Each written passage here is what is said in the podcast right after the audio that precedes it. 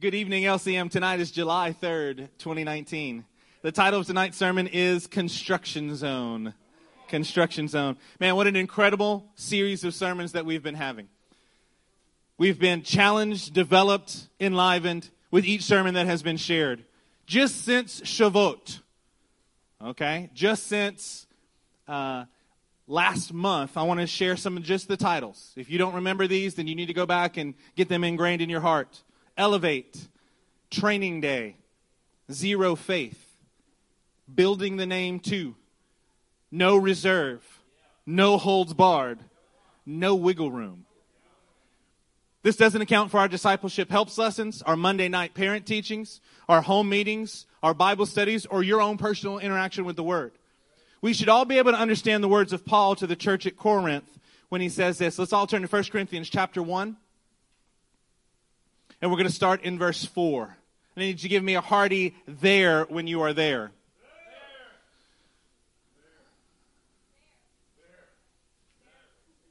There you go, Sam. That was very hearty of you. 1 Corinthians chapter 1 and verse 4. It says this, I always thank God for you because of his grace given you in Christ Jesus. For in him you have been enriched in every way. Come on, can somebody say that's true about us? In all your speaking and all your knowledge, because our testimony about Christ was confirmed in you. Therefore, uh, LCM, I want you to just get ready because this part of this is for us tonight. Therefore, you do not lack any spiritual gift as you eagerly wait for our Lord Jesus Christ to be revealed. See, you're not missing anything while you're waiting for Christ to be fully revealed in your life. There's nothing that you lack. He will keep you strong to the end so that you will be blameless on the day of our Lord Jesus Christ. God, who has called you into fellowship with his Son, Jesus Christ our Lord, is faithful. Somebody say, God is faithful. Man, that should be like a breath of fresh air to you tonight. God is faithful and that you have everything you need. Now, on Sunday, Pastor Eric and Pastor Matthew brought a phenomenal word entitled No Wiggle Room Family Banner. This was a message that is designed to leave us with no wiggle room. No way to deviate, diverge, or digress from what God has called you and your family to be. Man, didn't you love that message? Come on now, did you actually like the message at all? See, what I actually want to do tonight is something that we normally don't do. We normally have such deep, rich teaching that every time we expect it every day of the week. As your pastors, if we see you seven days a week, we expect to have something for you all seven days. I'm going to share with you tonight about uh, a construction zone, but I want to take it from the basis of what we did on Sunday because I think there's a lot left. Uh, how do we say it? There's a lot of meat left on those bones. There's a lot for us to continue to chew on because if you take Sunday and move on past it and you haven't solidified your own family banner, then you've missed the point. I think what God is doing, it's easy to look over at the Lintons with Justin and Larissa and go, oh, of course, they need to be building their family. They're, they're in a family building kind of season. Well, apparently, as a church, we're in a family building kind of season as well. And what the Lord is going to help us to do tonight, He's going to help us to build our family banner. Now, if you're like me, I was listening to, to Pastor Eric and Pastor Matt, and I was just, I was floored. By the way, I was with them while they studied, right? And I was still amazed at the sermon. I was still encouraged. I was still challenged in certain areas. Um, can we put up the first slide that I have here? I want to remind you of where we were on Sunday, where we talked about family banner. We first started talking about a banner as a supernatural sign. As a supernatural sign. We'll just pretend like you can remember it from, from Sunday. In your mind's eye, I expect you to be able to remember these things. That we have a supernatural sign that acts as a banner over our family that we have a personal promise that God has given to you and to your family. That we have an attitude that we are supposed to walk in and that everyone under our banner is also supposed to walk in. Yes, you remember these things? If you don't, this is your time to be jotting them down because we're going to talk about how that you can build it. See, it's one thing for you to hear Pastor Eric and Pastor Matthew and what the Lord has done to build their banner. Right? It's a whole other thing for you to be standing under your banner as a family. Did anybody have any one of the seven things that you needed a little help on, that you needed to think through just a little bit? This is what tonight is going to be. It's going to be that we're going to go back over it. We're going to allow the, the Holy Spirit to enliven and freshen things in our heart because you can't miss what we got on Sunday. You can't miss what God is doing. Did you hear the words of prophecy that came forth tonight? I wrote them down.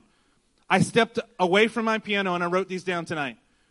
The first one talked about building a name.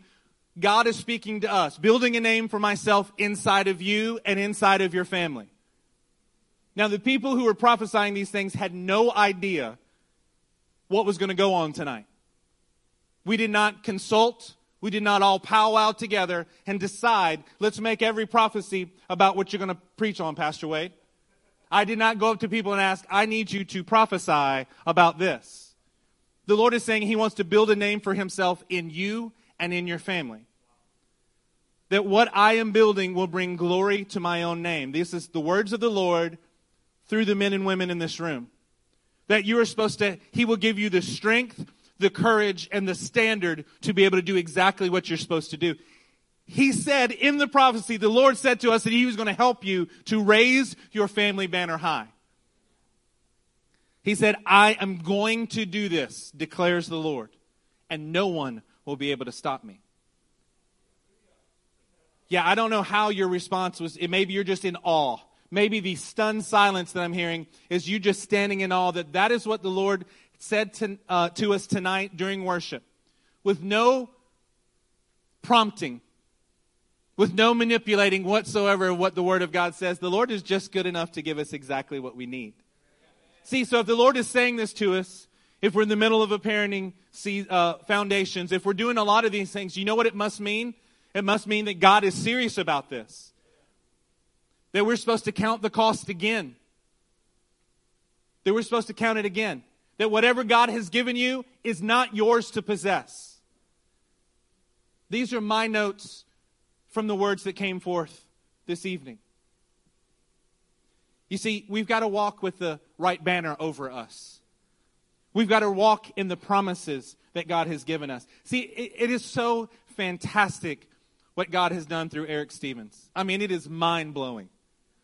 It is otherworldly what has happened in Matthew P. Rowe's life. My goodness, what, what, what incredible things that God has done in these men. The reason they shared their testimony was to give you a template for what your testimony should look like. See, I'm going to I'm going to show you tonight. I'm going to do what you should have already done and if you haven't, that's okay because that's why I'm here as your pastor.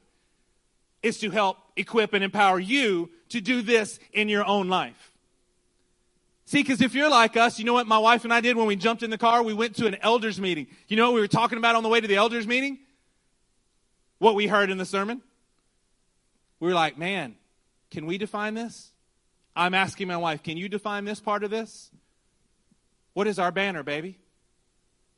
Do you remember what God has promised us? Which, which promise do we have to go to? I mean, God has said a lot to us over the course of our life. Which promises are we talking about for the family banner? Tonight, I'm going to try to help you find and make sure that you have yours. Are you okay with that?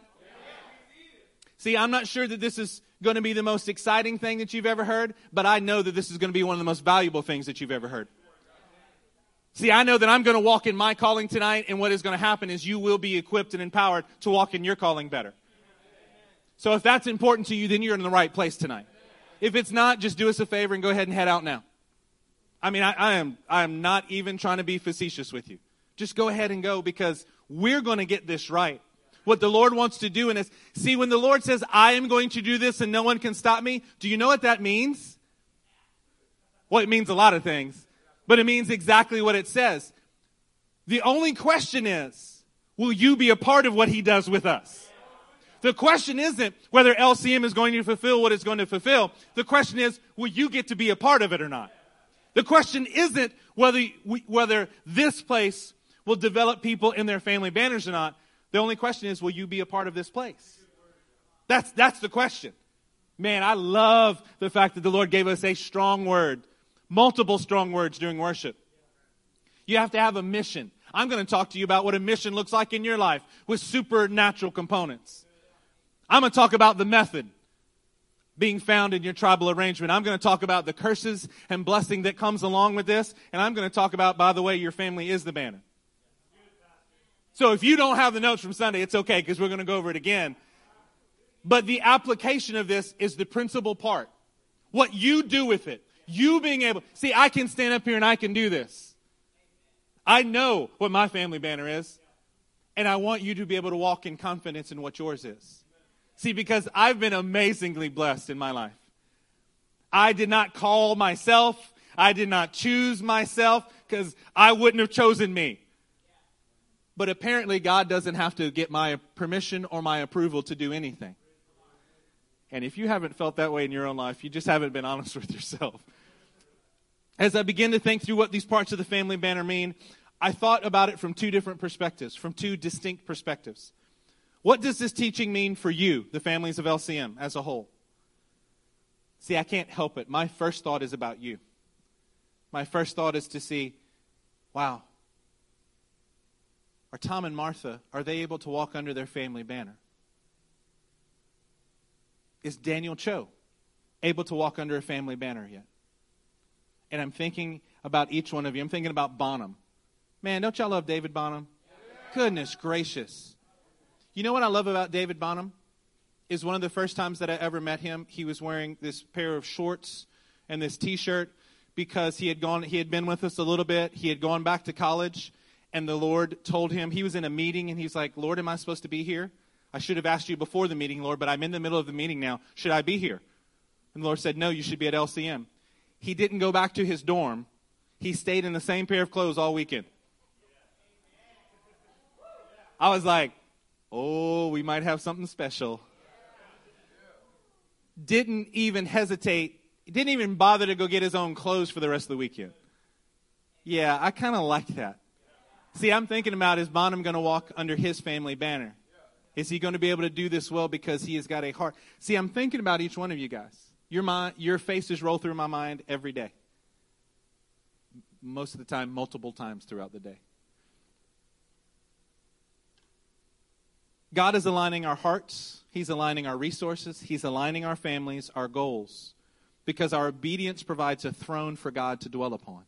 Man, what a beautiful thing. It's time to take your place. Look at your neighbor and say, Take your place. God reveals these things relationally, He reveals them revelationally, and He re- reveals them for the generations. You know, the second thing that I thought was, what does this teaching actually mean for the Sutherland family? Anybody else think about your own family on Sunday? Yeah, because that was the whole point. you should have. I didn't expect you to think about the church. That was how I thought. I expected you to be like, do we have a banner and is it supernatural? What about that promise? Like, I hope it, it puts you in a thought. I know some of you actually went home and began to work and try to write this out for your own families because that's what we expect of you. I just wanted to help you to get there tonight. I'm not completely sure that we are prepared for what God is wanting to do here. See, because He keeps giving us some pretty incredible prophecies, and we're like, yeah, amen. Not quite sure what that means, Lord. Yeah, but we're going to look at some of these components here and what they should mean for us tonight. Let's turn to Ephesians chapter 4. Ephesians chapter 4 and verse 11. Yeah, let's start, let's start there. Ephesians chapter 4, verse 11, it says this. Oh, I like this version on the screen. It's a little bit different than the one I'm looking at. So Christ himself gave the apostles, the prophets, pastors, uh, evangelists, pastors, and teachers to prepare God's people for works of service so that the body of Christ may be built up. Everybody say built up. The whole point of what's going on here is that you might be built up. Let's take a look at what that word is in the Greek. Just take a quick quick st- study here. Oikodome. Oikodome. Oikodome. Greek 3619. Oikodome.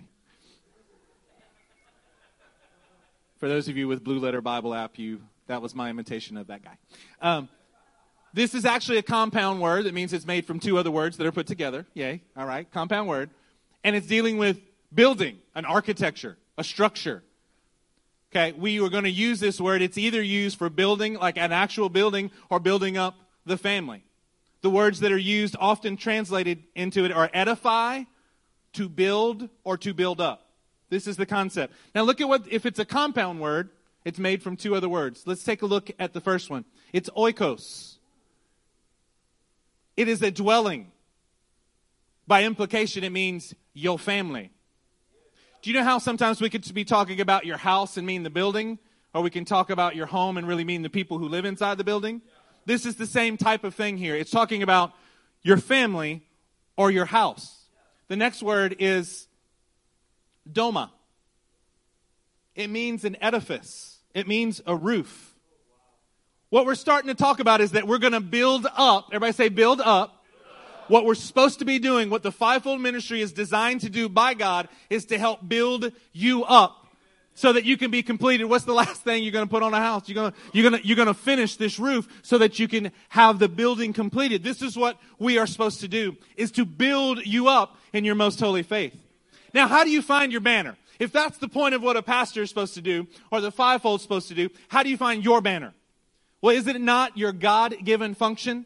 See, when we're saying banner, we're really saying, what is your function?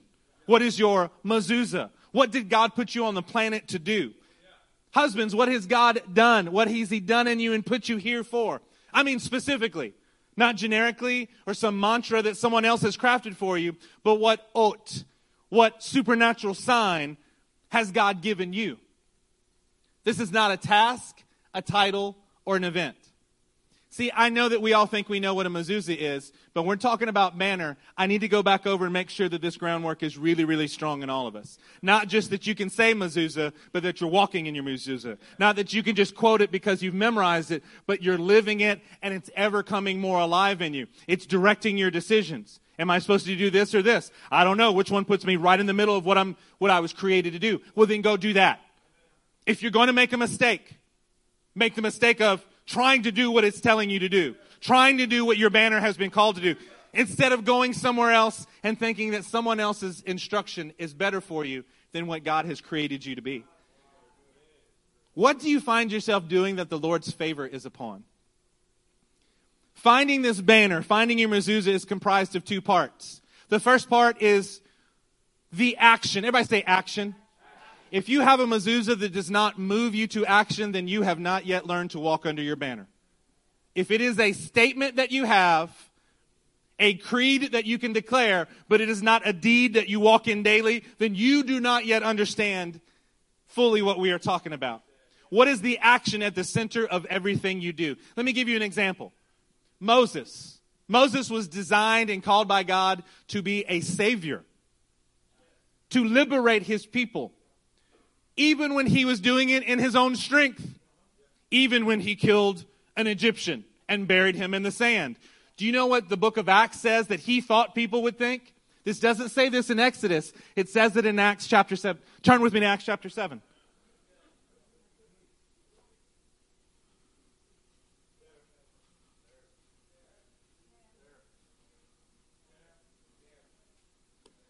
Amen. I am trying to get there myself. And my computer is not helping me. Acts chapter 7. Let's look at this. I want you to see this so that you know that I'm not just making this up. Oh, I know. You think you know. It's always better to look at it in the Word, though.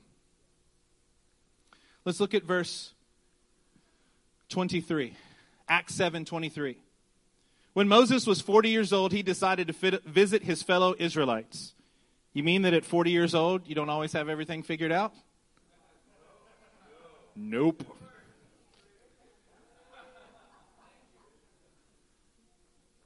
You mean even at 40 or older, you need to be listening to these kind of sermons and presuming that you have something to learn and something to walk in? Yeah. He saw one of them being mistreated by an Egyptian, so he went to his defense and avenged him by killing the Egyptian. Moses thought that his own people would realize that God was using him to rescue them, but they did not. You see, Moses was trying to learn how to be a savior, but he just figured out that he would do it in his own strength. I mean, luckily, that has nothing to do with anybody in the room.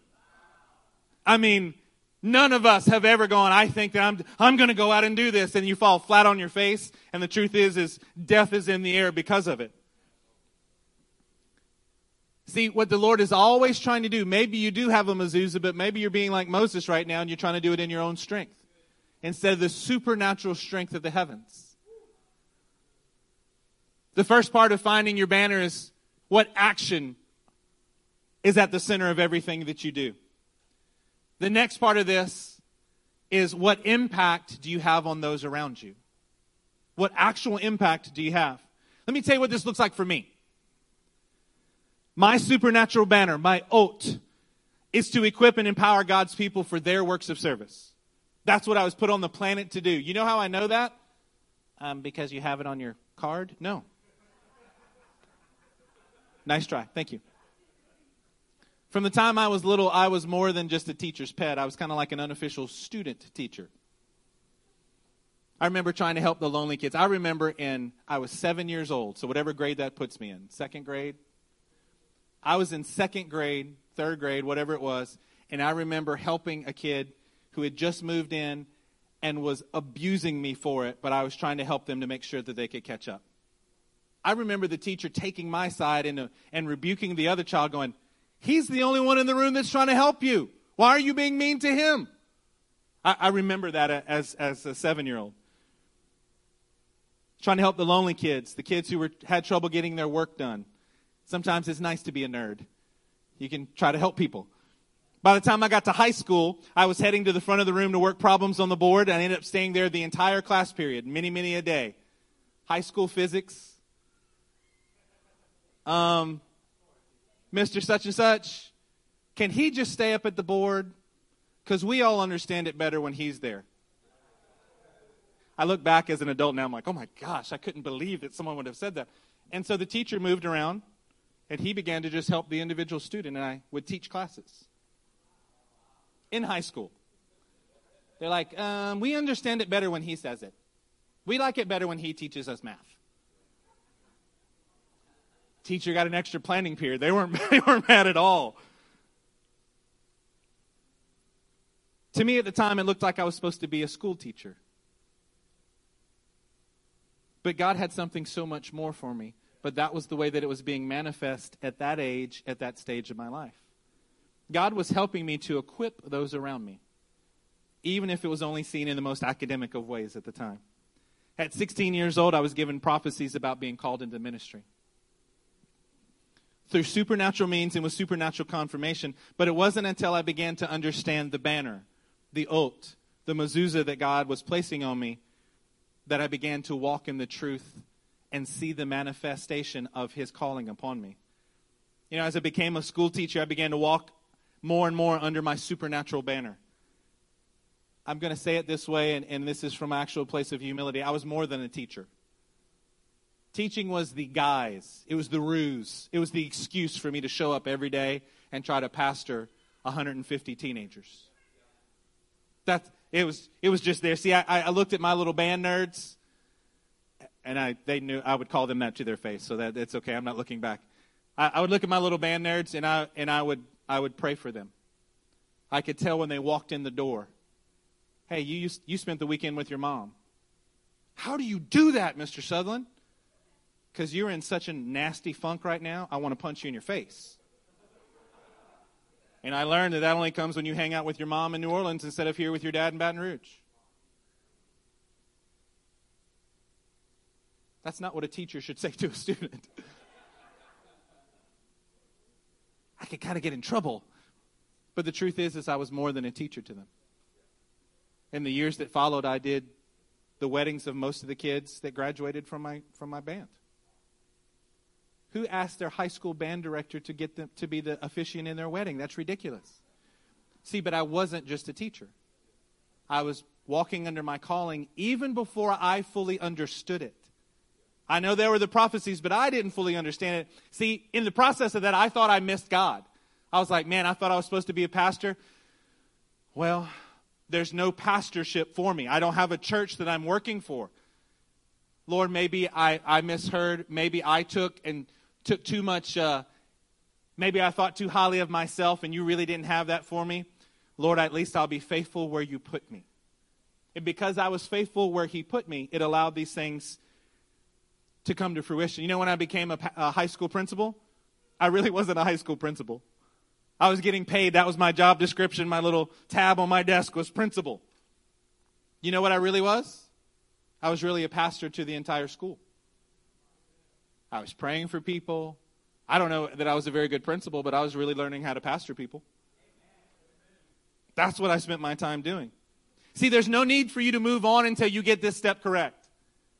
If you don't understand what God is putting you for, this is the thing that you need to cry out that He might show you the actions and the impact that you are supposed to have that He's called you to.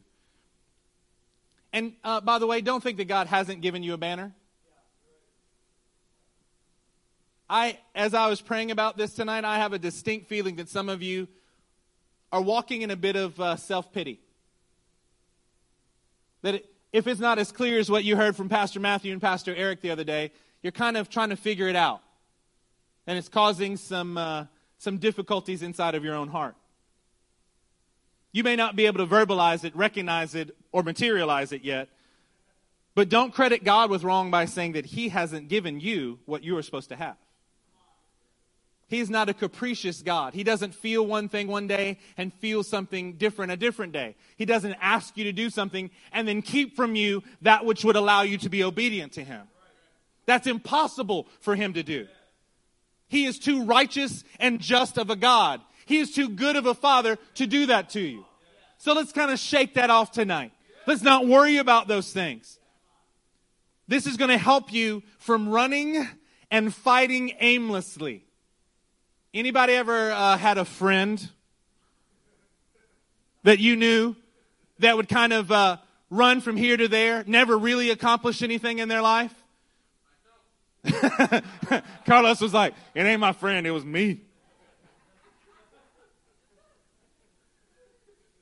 I am amazed sometimes. My, my life, I, I, mean, I have the best life that you can possibly imagine. I mean, I, I really do. Uh, I'm amazed sometimes, though, that people will come up and ask me and they'll say these very, what feels to them is very difficult.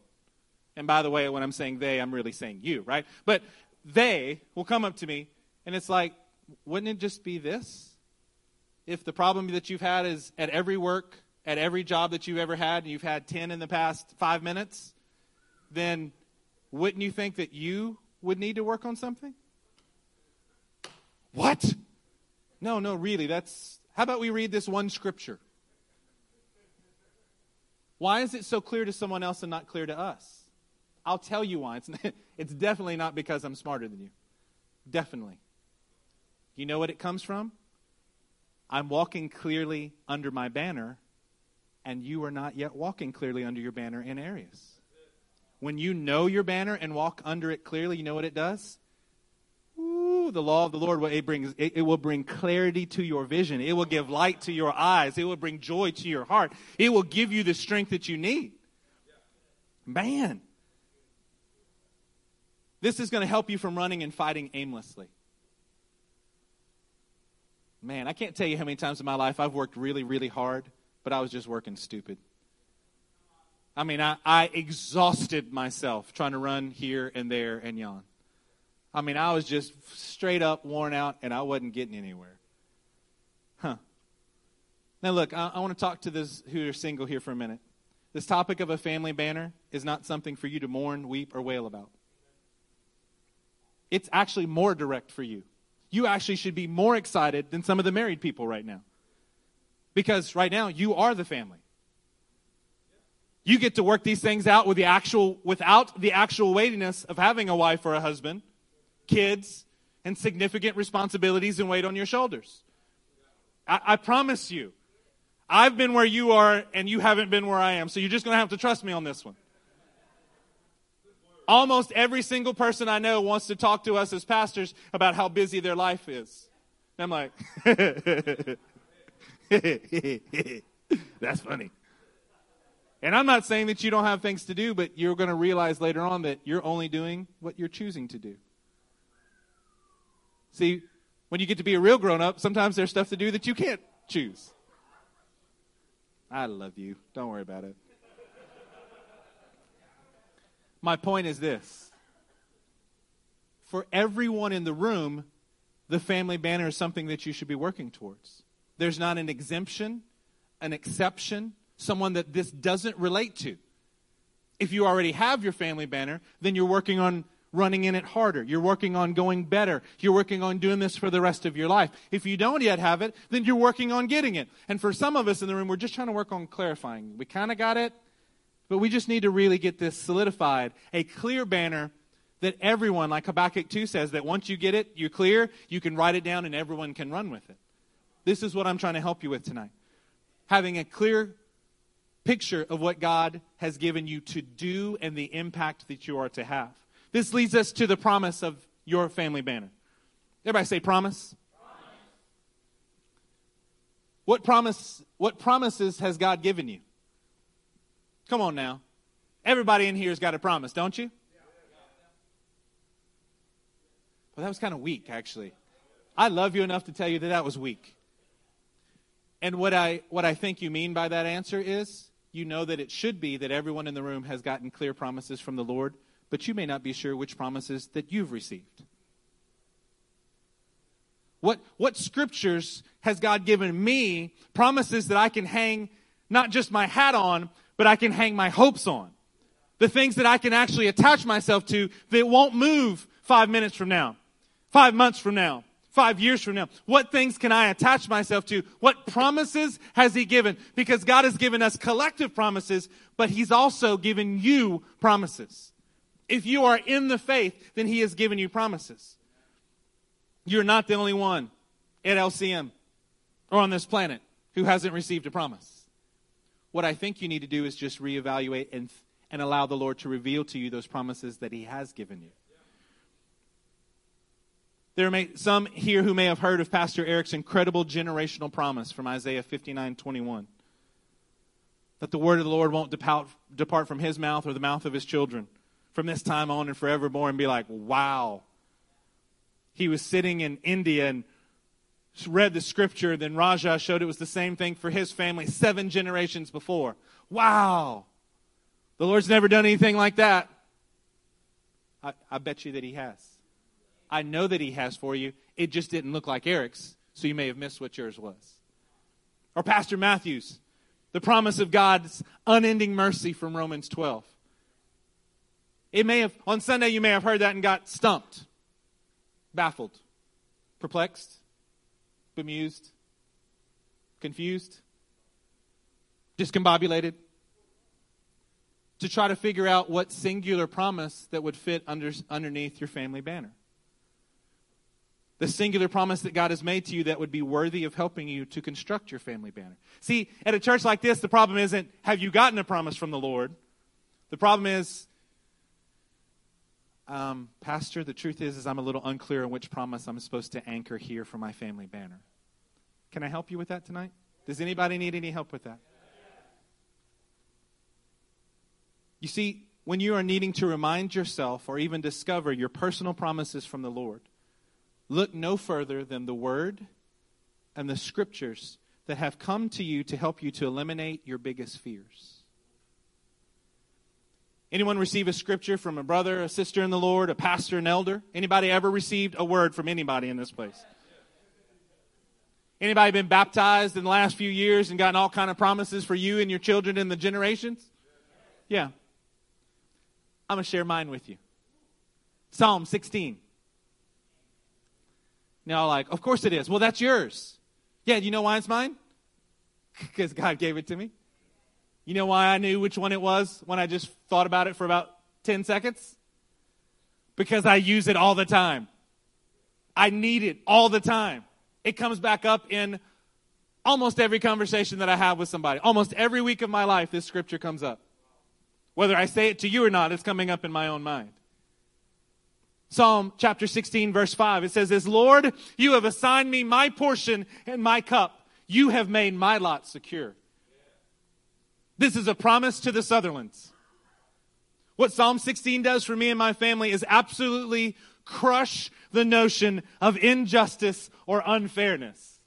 It is crushed From me on down to my youngest, no one in our family can stand against the weightiness of Psalm 16:5. Now you may have a cooler verse than this. Yours may be more tantalizing than mine, but mine is pretty special to me. No amount of injustice is allowed in my house when Psalm 16 gets present because it is a promise from God to me. If God has assigned us where we are and what we're doing, how can we feel anything other than gratitude? He has made my lot secure. He has made our place in life secure. This allows us to be around the most powerful men and women of God that I've ever seen on this planet and not be rooted in fear. See, because if I look at Pastor Eric or Pastor Matthew or Elder Charlie or anybody else, I may get a little nervous. I may start comparing myself and trying to figure out what I don't have instead of what God has actually given me. And I am spitting on his promise when I do it. I'm not going to do it. You best not do it. I can stand next to these men without a sense of comparison or injustice or any other childish insecurity that would keep us from prospering in what God has assigned us to do and who He has assigned us to accomplish it with. Galatians chapter 6, verse 4. Galatians 6 4 says this Each one should test his own actions. Then he can take pride in himself without comparing himself to somebody else. For each one should carry his own load. You know what Psalm 16, verse 5 helps me to do? Helps me to carry my own load. Helps me not to compare myself with anyone else. I, I mean, I've got to tell you, I'm going to go back to this just for a second. It, it is an honorable thing for me to be one of your pastors. If I didn't have this scripture in my life, do you know how hard it is to be the ministry partner of Eric Stevens and Matthew Piro? Oh, it's glorious. If I had insecurities that this scripture was not totally dominating, you, how, how well do you think I would function with some actual real deal men of God? See, they don't need me to be a part of the team because we needed to get to the number three, and I was just the guy left over.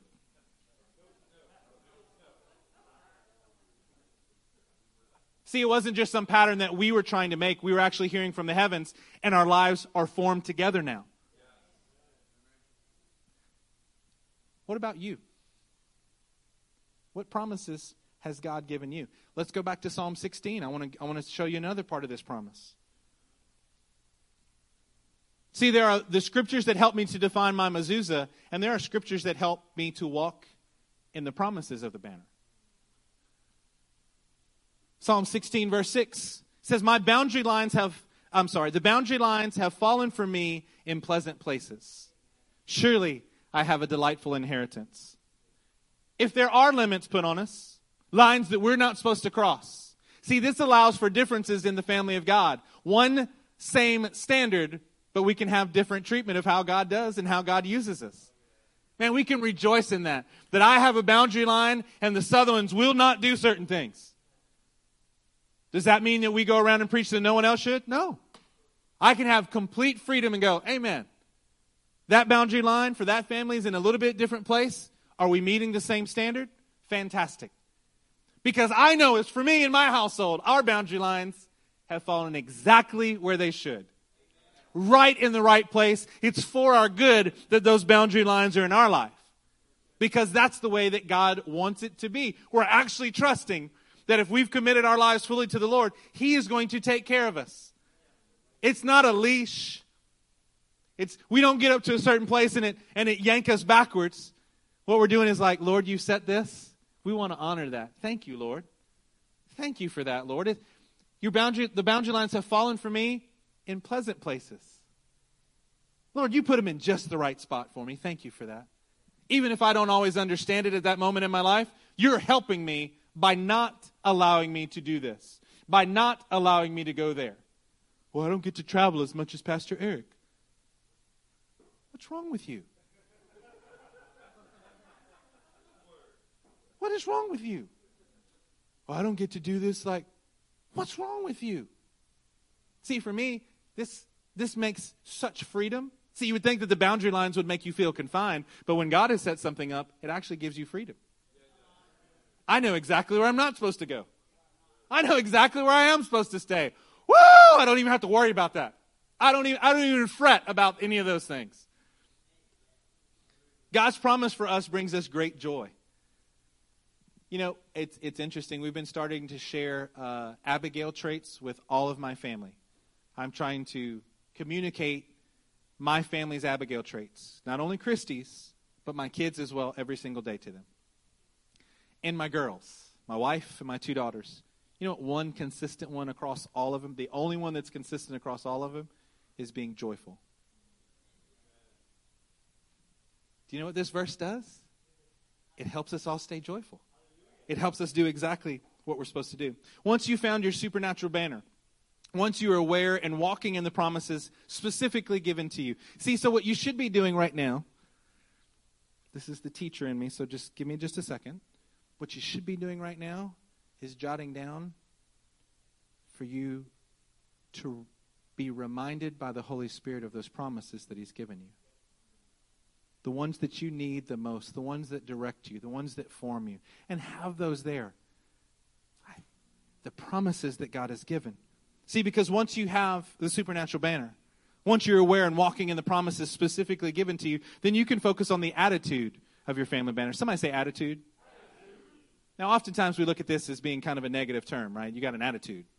Yeah, no, but there's supposed to be some attitude that you have as a family. You're supposed to have a little bit of an attitude. Actually, you're supposed to have a lot of the godly attitude. So let me rephrase this one for you.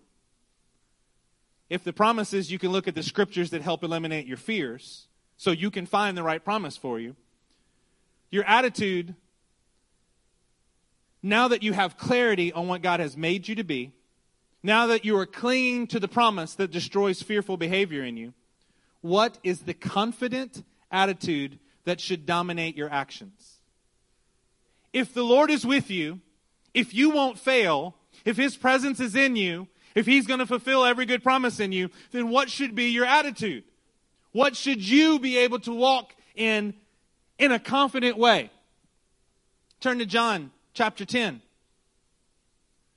For the Stevens, they reminded us that it was a full price kind of attitude. Always going to pay the full price. The Piros reminded us that they are a living sacrifice. That's their attitude. They're always going to be a living sacrifice. I'm going to show you what the Sutherland's attitude is. John 10, 11. I am the good shepherd.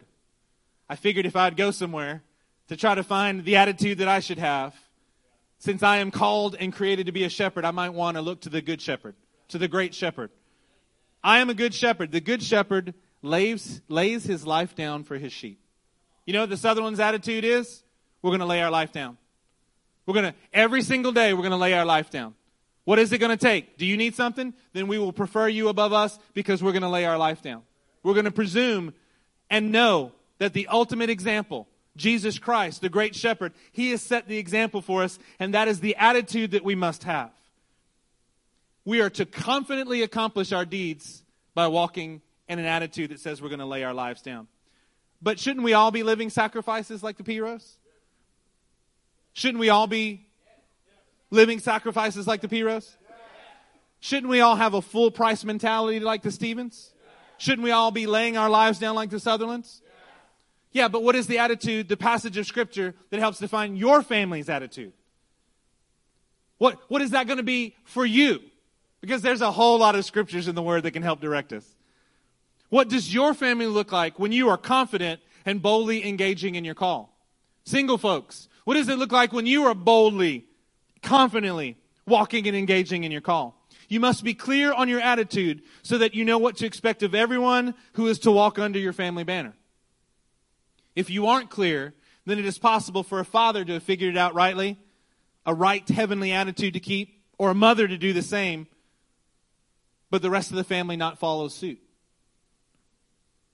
It might be possible for one of you in the family to have an exemplary model of heavenly attitude, but the rest of the family doesn't reflect that as we move to the mission of your family banner, I want to I want to encourage you. What kind of attitude are you supposed to have in Christ? What kind of attitude? I mean, what is supposed to define your family? Is it a tenacity? Is it a clarity? Is it lighting people on fire and exciting them? Is it bringing light to their eyes and bringing clarity? What is it that your family is the, what kind of attitude should you have? Ours is a laying down our life kind of attitude. Every time. It's, it really makes it kind of easy. It's the filter that we're supposed to pass everything through. Middle of the night, you call. I'm supposed to answer. It's easy. It brings such clarity. Please don't all call me tonight at whatever random time just to see if I will. Because I will discern that, I promise.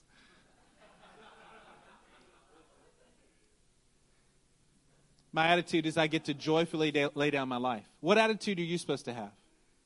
See, back before we were understanding some of the things that God was doing here at this church about our families, the way we used to say it is the Sutherlands this, or the Sutherlands will do this. See, that was maybe uh, maybe a time of yesteryear where we actually tried to define our our families, and we just don't do that. Well, how come we can't go do? They're doing it. Yeah, we're the Sutherlands, and we don't do that.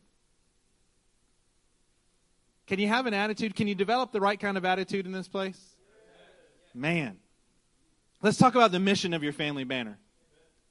I want to define this as the result, the effect, the impact that walking under your family banner, walking with the promises, walking in the right attitude does in you as well as the people around you. The mission. For the Piros, their mission is that as they walk as living sacrifices, they get to know clearly what God's will is. That's what is accomplished in them, and then they are able to do it in others. As they travel under that supernatural sign, their God given function of propelling people into God's presence, as they cling to their promises, as they confidently know that God's will, what it is for their life, is their living sacrifice. For the Stevens, their mission is that they finish the task. They finish whatever the task that God has put before them, which in itself is a sign. A supernatural sign that they are walking in their calling, that they're clinging to the promises, that their generations will be full of God's word and God's presence, that they can always pay the full price because their God is with them. For the Sutherlands, our mission is to become unshakable. Turn with me to Psalm 16, verse 8. Psalm 16, verse 8.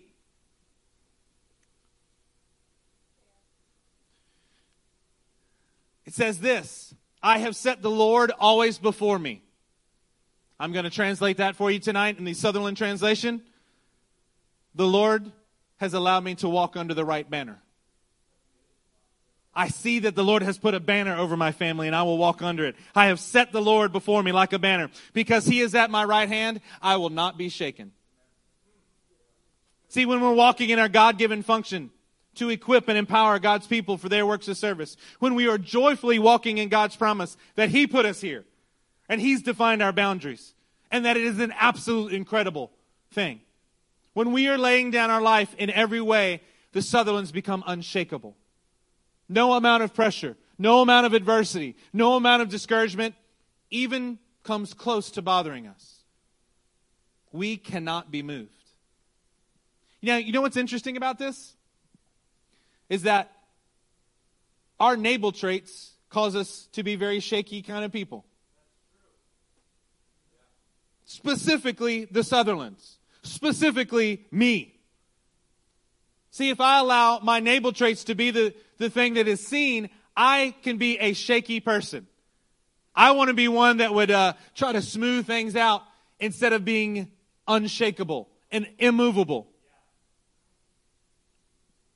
Even prophecies that have come forth in the recent months and years of my life are things about Wade, you're supposed to be, and God has made you to be a mountain. Formed from the heat and the fire, but you are to be unmoved. I am quoting to you a prophecy that was given to me. See, I know what our mission is. In Hebrews 12, verse 28, it says this Therefore, since we are receiving a kingdom that cannot be shaken, let us be thankful. And so worship God acceptably with reverence and awe, for our God is a consuming fire. The supernatural components of this for me is to be unshakable, but my Nabal traits are constantly working against them.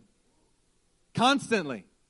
See, so if you don't handle your own Nabal traits, your own sinful n- nature, your own fleshly desires, you know what you're not going to be? You're not going to be on mission in your life. You can have the banner. You can have it written down and it be as clear as can be. But until you take on the mission of accomplishing and being what God has called you to be, this is where the supernatural component of this has to come into play. Because that's what's involved in the mission. It comes in for me on a daily basis. I have no other option. The Sutherlands have no option. Because if we are not unshakable, then you are getting the wrong picture of God because as His ambassadors, we begin to misrepresent Him. The reason your mission is so important is that what the Lord has supernaturally accomplished in you is because you are supposed, to help others to achieve the same thing. See, you know why I could be both compassionate and demanding of you? It's because I know what the Lord's done in me. And when I quit giving myself excuses, then I saw the Lord work in me in miraculous ways, and I know He'll do the same thing for you. Take a look at Ephesians 4, verse 14. It says this Then we will no longer be infants, tossed back and forth by the waves and blown here and there by every wind of teaching and by the cunning and craftiness of men in their deceitful scheming. Instead, speaking the truth in love, we will in all things grow up into Him who is the head, that is Christ. Man, the growth of the body of Christ is impacted by our mission.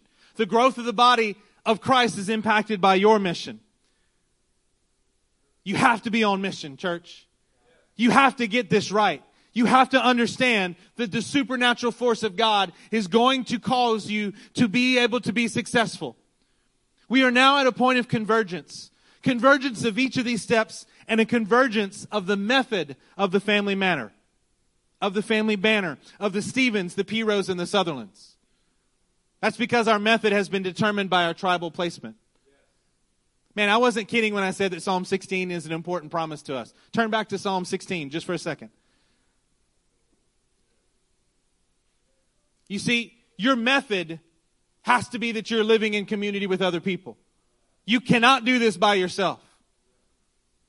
You should not be doing this by yourself. Psalm 16 says this, Lord, you have assigned me my portion and my cup. You have made my lot secure. The boundary lines have fallen for me in pleasant places. Surely I will have a delightful inheritance. See, for the Sutherlands, God has assigned us to this church. This is a lifelong portion, a lifelong cup, a lifelong field that we are supposed to work diligently. There are some of you that are assigned to be here with us, to work this field, to be the Barnabases that help to propel other people, to equip other people, to excite other people, to raise up the Pauls, to raise up the John Marks, and to raise up so many others that go out and do. See, I love my church because we have such a strong desire to go and to send.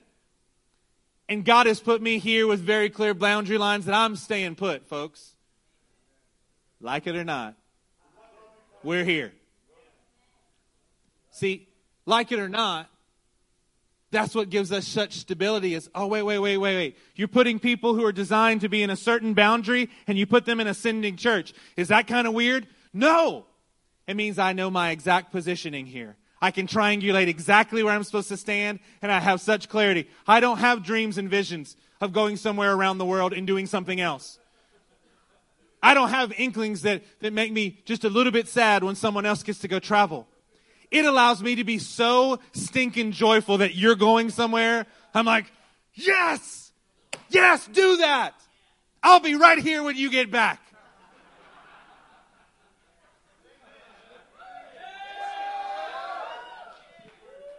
You do what you need to do because I'll be right here when you get back. Man, that gives you such encouragement. Why? Because I know where I am in the method. I understand the method that God uses. See, if we all go, what happens? You ain't got an LCM anymore. And all those people who went are going to have difficulty being supported. See, it's almost like God has this figured out. It's almost like if we trust Him in our placement, our family placement within the tribe that He's put us in, Come on, man. I am excited to be one that's going to stay here. I am excited to raise up the next pastors of LCM.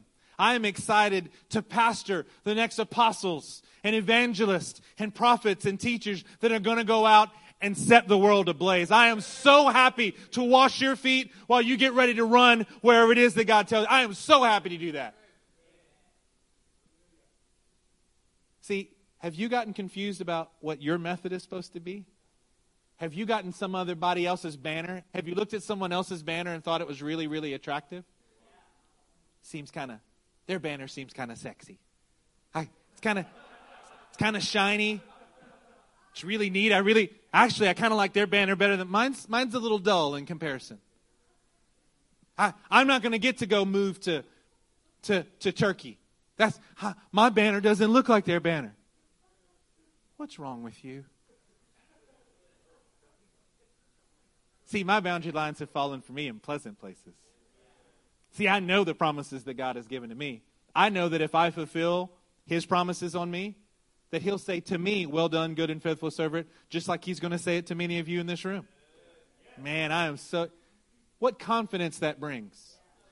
What maturity that brings. For those who are going, your job is to recreate what God has built here. Finding the tribe that your family is going to belong to and relate to there.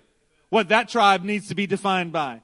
You're going to be creating the tribe that then gets to look back to the presence of God and make sure that you're in the right position. Man, what a great thing. Well, that's a lot of work. I will be praying for you. I will be coming to visit you and wash your feet and just try to give you a break for five minutes. They're like, Amen. And then you know what I'm going to do? I'm going to get on the plane and come back home. Because I got people waiting on me.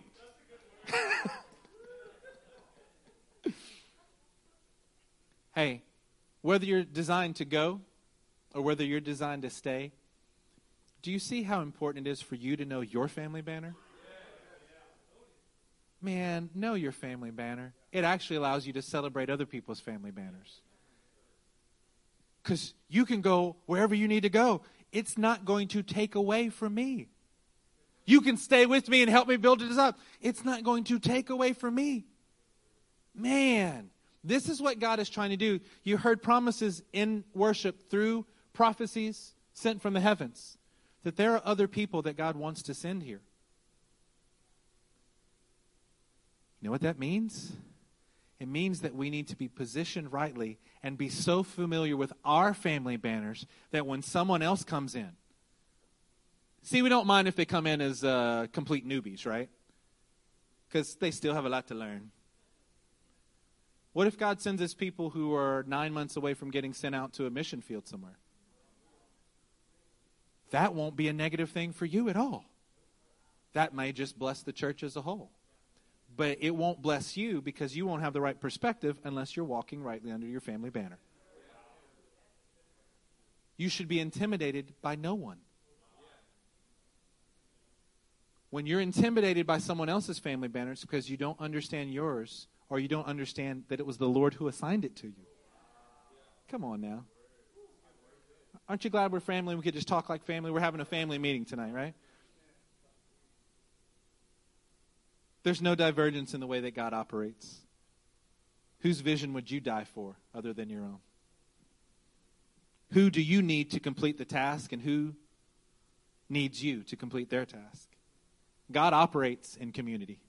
He operates in plural unity, and so must we.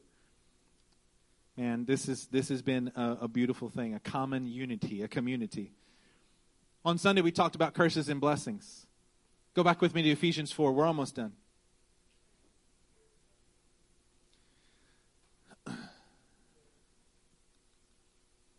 Ephesians 4:12 it says this, to prepare God's people for works of service so that the body of Christ may be built up. Why am I going back to this scripture for the idea of curses and blessings? Uh, for the Stevens, we talked about their curses, their difficulties being that they are often hated, that they find conflict and difficulty everywhere they go around the world. Brand new vehicles that should not break, break. Things that should not be difficult are difficult. A 10 minute change on this becomes eight and a half hours of grueling, excruciating work. The Sutherlands, Uh, Gabriel and I, our first real trip to Mexico, I believe, with this church, I, I believe that I'm saying it correctly, was Eric, me, Gabe, and Gabe. I'm like, praise God. I, I'm on a scout team. I was feeling good. I'm just coming here to the church. We go and get stuck in the mud for 23 and a half hours. We paid, um, asked drug cartel members to try to come and pull us out of the mud. Because they had the nicest vehicles around. The only way we got what is now Pastor Matthew's truck out of the mud after 20 something hours was we found a guy to drive his giant piece of construction machinery on his lunch break. We may have also paid him to drive down the road in the big backhoe construction thing, come down, take the truck, and pull it out of the mud and burst one of the tires on the way out. Thank you, sir. Three hours later, after we fixed that tire, exhausted, hungry, covered in what we only hoped was mud.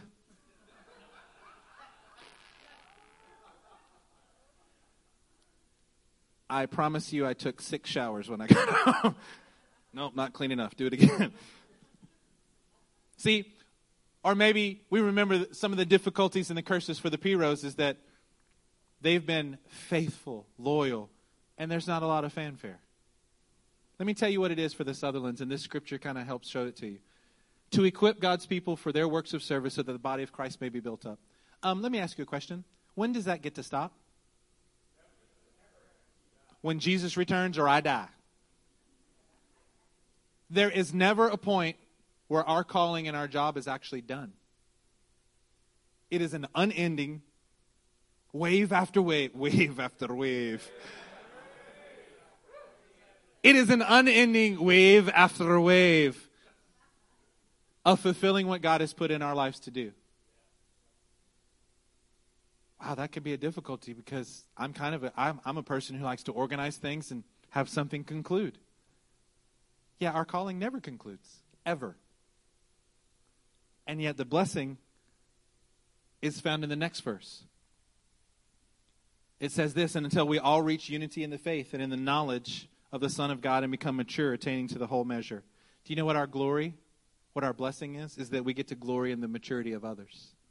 We get to watch you go further than us and know that allow the Lord allowed us our portion of what that is. Man, what a blessing.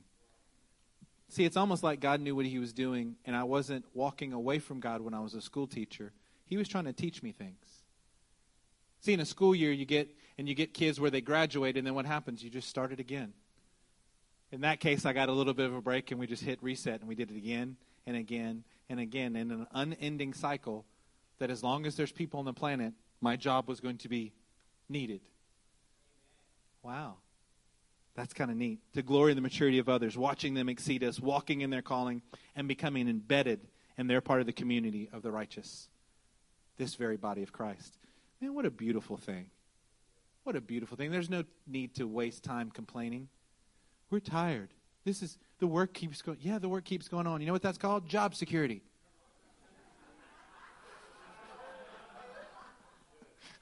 I'm kidding.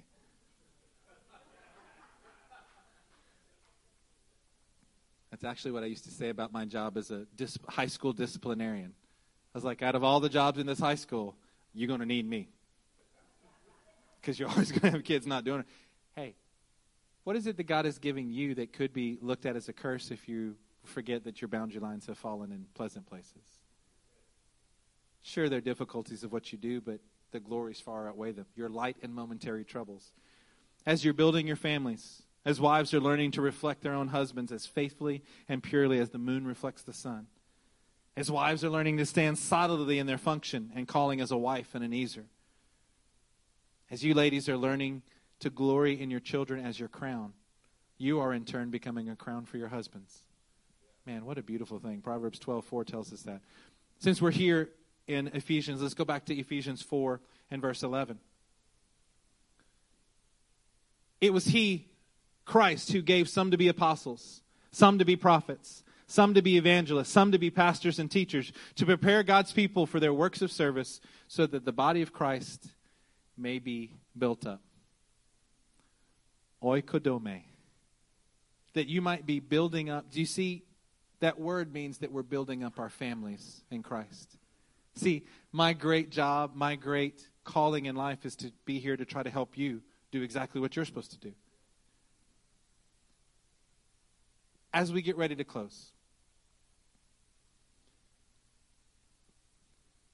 we have had a lot, lot of preaching lately. We've had a lot of incredible services. What me walking under my family banner allows me to do is to know that what we need in this case is a service where we get to reflect on what our family is supposed to look like. That no family is ignored, overlooked, forgotten about, but that you're allowed to walk in this. You have a supernatural manner, a God given function that He has put inside of you. There is no man that is void of that. There is no family that is missing that. It's okay, we're family. You each have had a personal promise from the heavens. Your family has had a personal family promise from God. If you can't yet verbalize that, if you can't yet bring that to the forefront, I'm going to pray for you tonight that God will remind you of what it is. See, you guys may have just thought that Psalm 16 was just a trite thing that we said in a sermon a while back. It matters to my family. It matters to me. I know there may be more theologically deep, important things, but for me, it directs almost everything that we do. It directs because it's a promise from the heavens to us that He has, in fact, done something for us. What has God done for you? How do you need to overcome your own fears? your own doubts, your own insecurities that keep you chained from reaching what you're supposed to reach, that keeps you from walking under your family banner. To stand up, to be strong and walk in and say, This is what God has called us to do. Praise God that you're different. Praise God. Can we all see where the, where the presence of God is? Because this is what we do. I'm not ashamed of that. I am not ashamed to be a pastor. I am not ashamed to walk in front of you and go, I know what I am. Are you confident in what God has made you to be? Because this place changes in amazing ways when we all begin to walk that way. When there's no, like, I know we're supposed to say this, I know the mezuzah, I know what I'm saying, but I'm really not walking in it yet. I don't really under, I'm kind of fuzzy. I feel like if I say this, then everyone, it, it's enough to pass muster and for everyone to go ahead and accept this. I feel like if I say this, then everyone is happy with my mezuzah. Yeah, we're not happy with your, your mezuzah if you're not walking in it. What is it going to take for you to have a confident attitude and stand up and do what you're supposed to do in the Lord? Based on your banner, based on the promise. That attitude that says, yep, I was actually expecting that difficulty. Yep, I knew that was coming.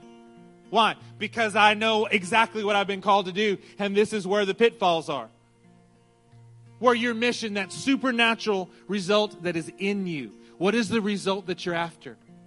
What, what, is it, what is it when you begin to walk and you fulfill what God has said in you? Yeah, we've pretty much set the method for this church because it's the method of the kingdom. You got to do it in community. See, this is where all these begin, and you're walking under your family, but then this step of the methodology helps you to remember that you're also in connection with other people and people are counting on you your curses and your blessings that should only act as confirmation that you're doing the right thing. Only act as going, yep, this is what happens every time we do this. See, instead of looking at it like it's some form of, in, of injustice, of injustice that's portrayed on you. well, this happened again. Maybe it's because you're doing something right instead of doing something wrong. Maybe you're supposed to walk in this and expect it, and when you get there, you go, yep, I knew that was going to happen. Doesn't even bother me anymore. What used to crush me, and I'd come home at the end of a, of a school day, the Lord was working things into me, when I, especially when I became a principal. Now I do those kind of things before breakfast and without even thinking about it. Oh, I've got to, I've, ah, I'd get all tied up in knots about talking to someone and having to really, really tell them something pointed.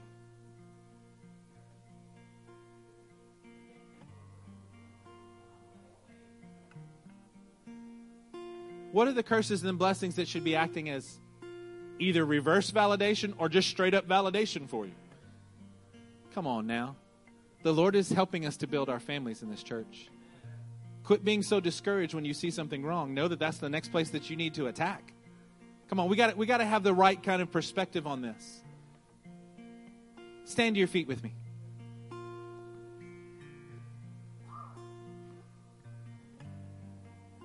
We're going to worship. Not because we don't have anything else to do, but because it's the right response.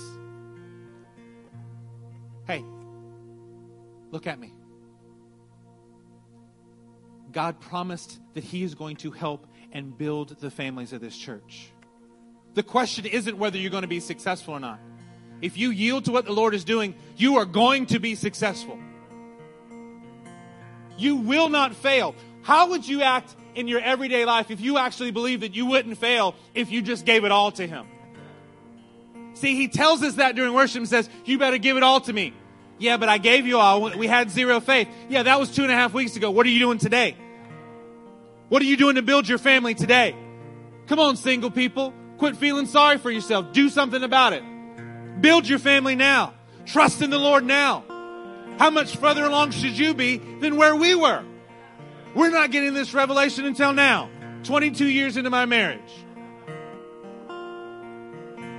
You're blessed. You're abundantly blessed. Quit thinking differently. Every man and woman in this room has been blessed by God. I want us to have a victorious, overcoming kind of worship service. If you need the Lord to speak to you, He will speak to you today. Of course, the altars are going to be open because we're LCM. What else would we have? But what I want you to do is actually to stand up, to actually think about what's going on in your family, to actually ask God to show you the supernatural banner, to remind you of the promises, to let you walk in a confident attitude, to be on mission, to do it with the method of what God has put you in, the tribe that He's put you in, to know that the blessings and the curses don't even matter. You just go, Amen.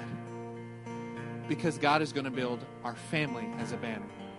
Mighty God, we love you so much. Help us tonight. Help us to strengthen our families tonight. Help us to be enlivened, enriched by your words tonight, God. Lord, no more small thinking. No more hearing sermons and going away and actually being depressed because we're not meeting your standard. Let us rise up and meet that standard tonight with our families. Every man, every woman, every family in this place, Lord. God, that you will move upon us.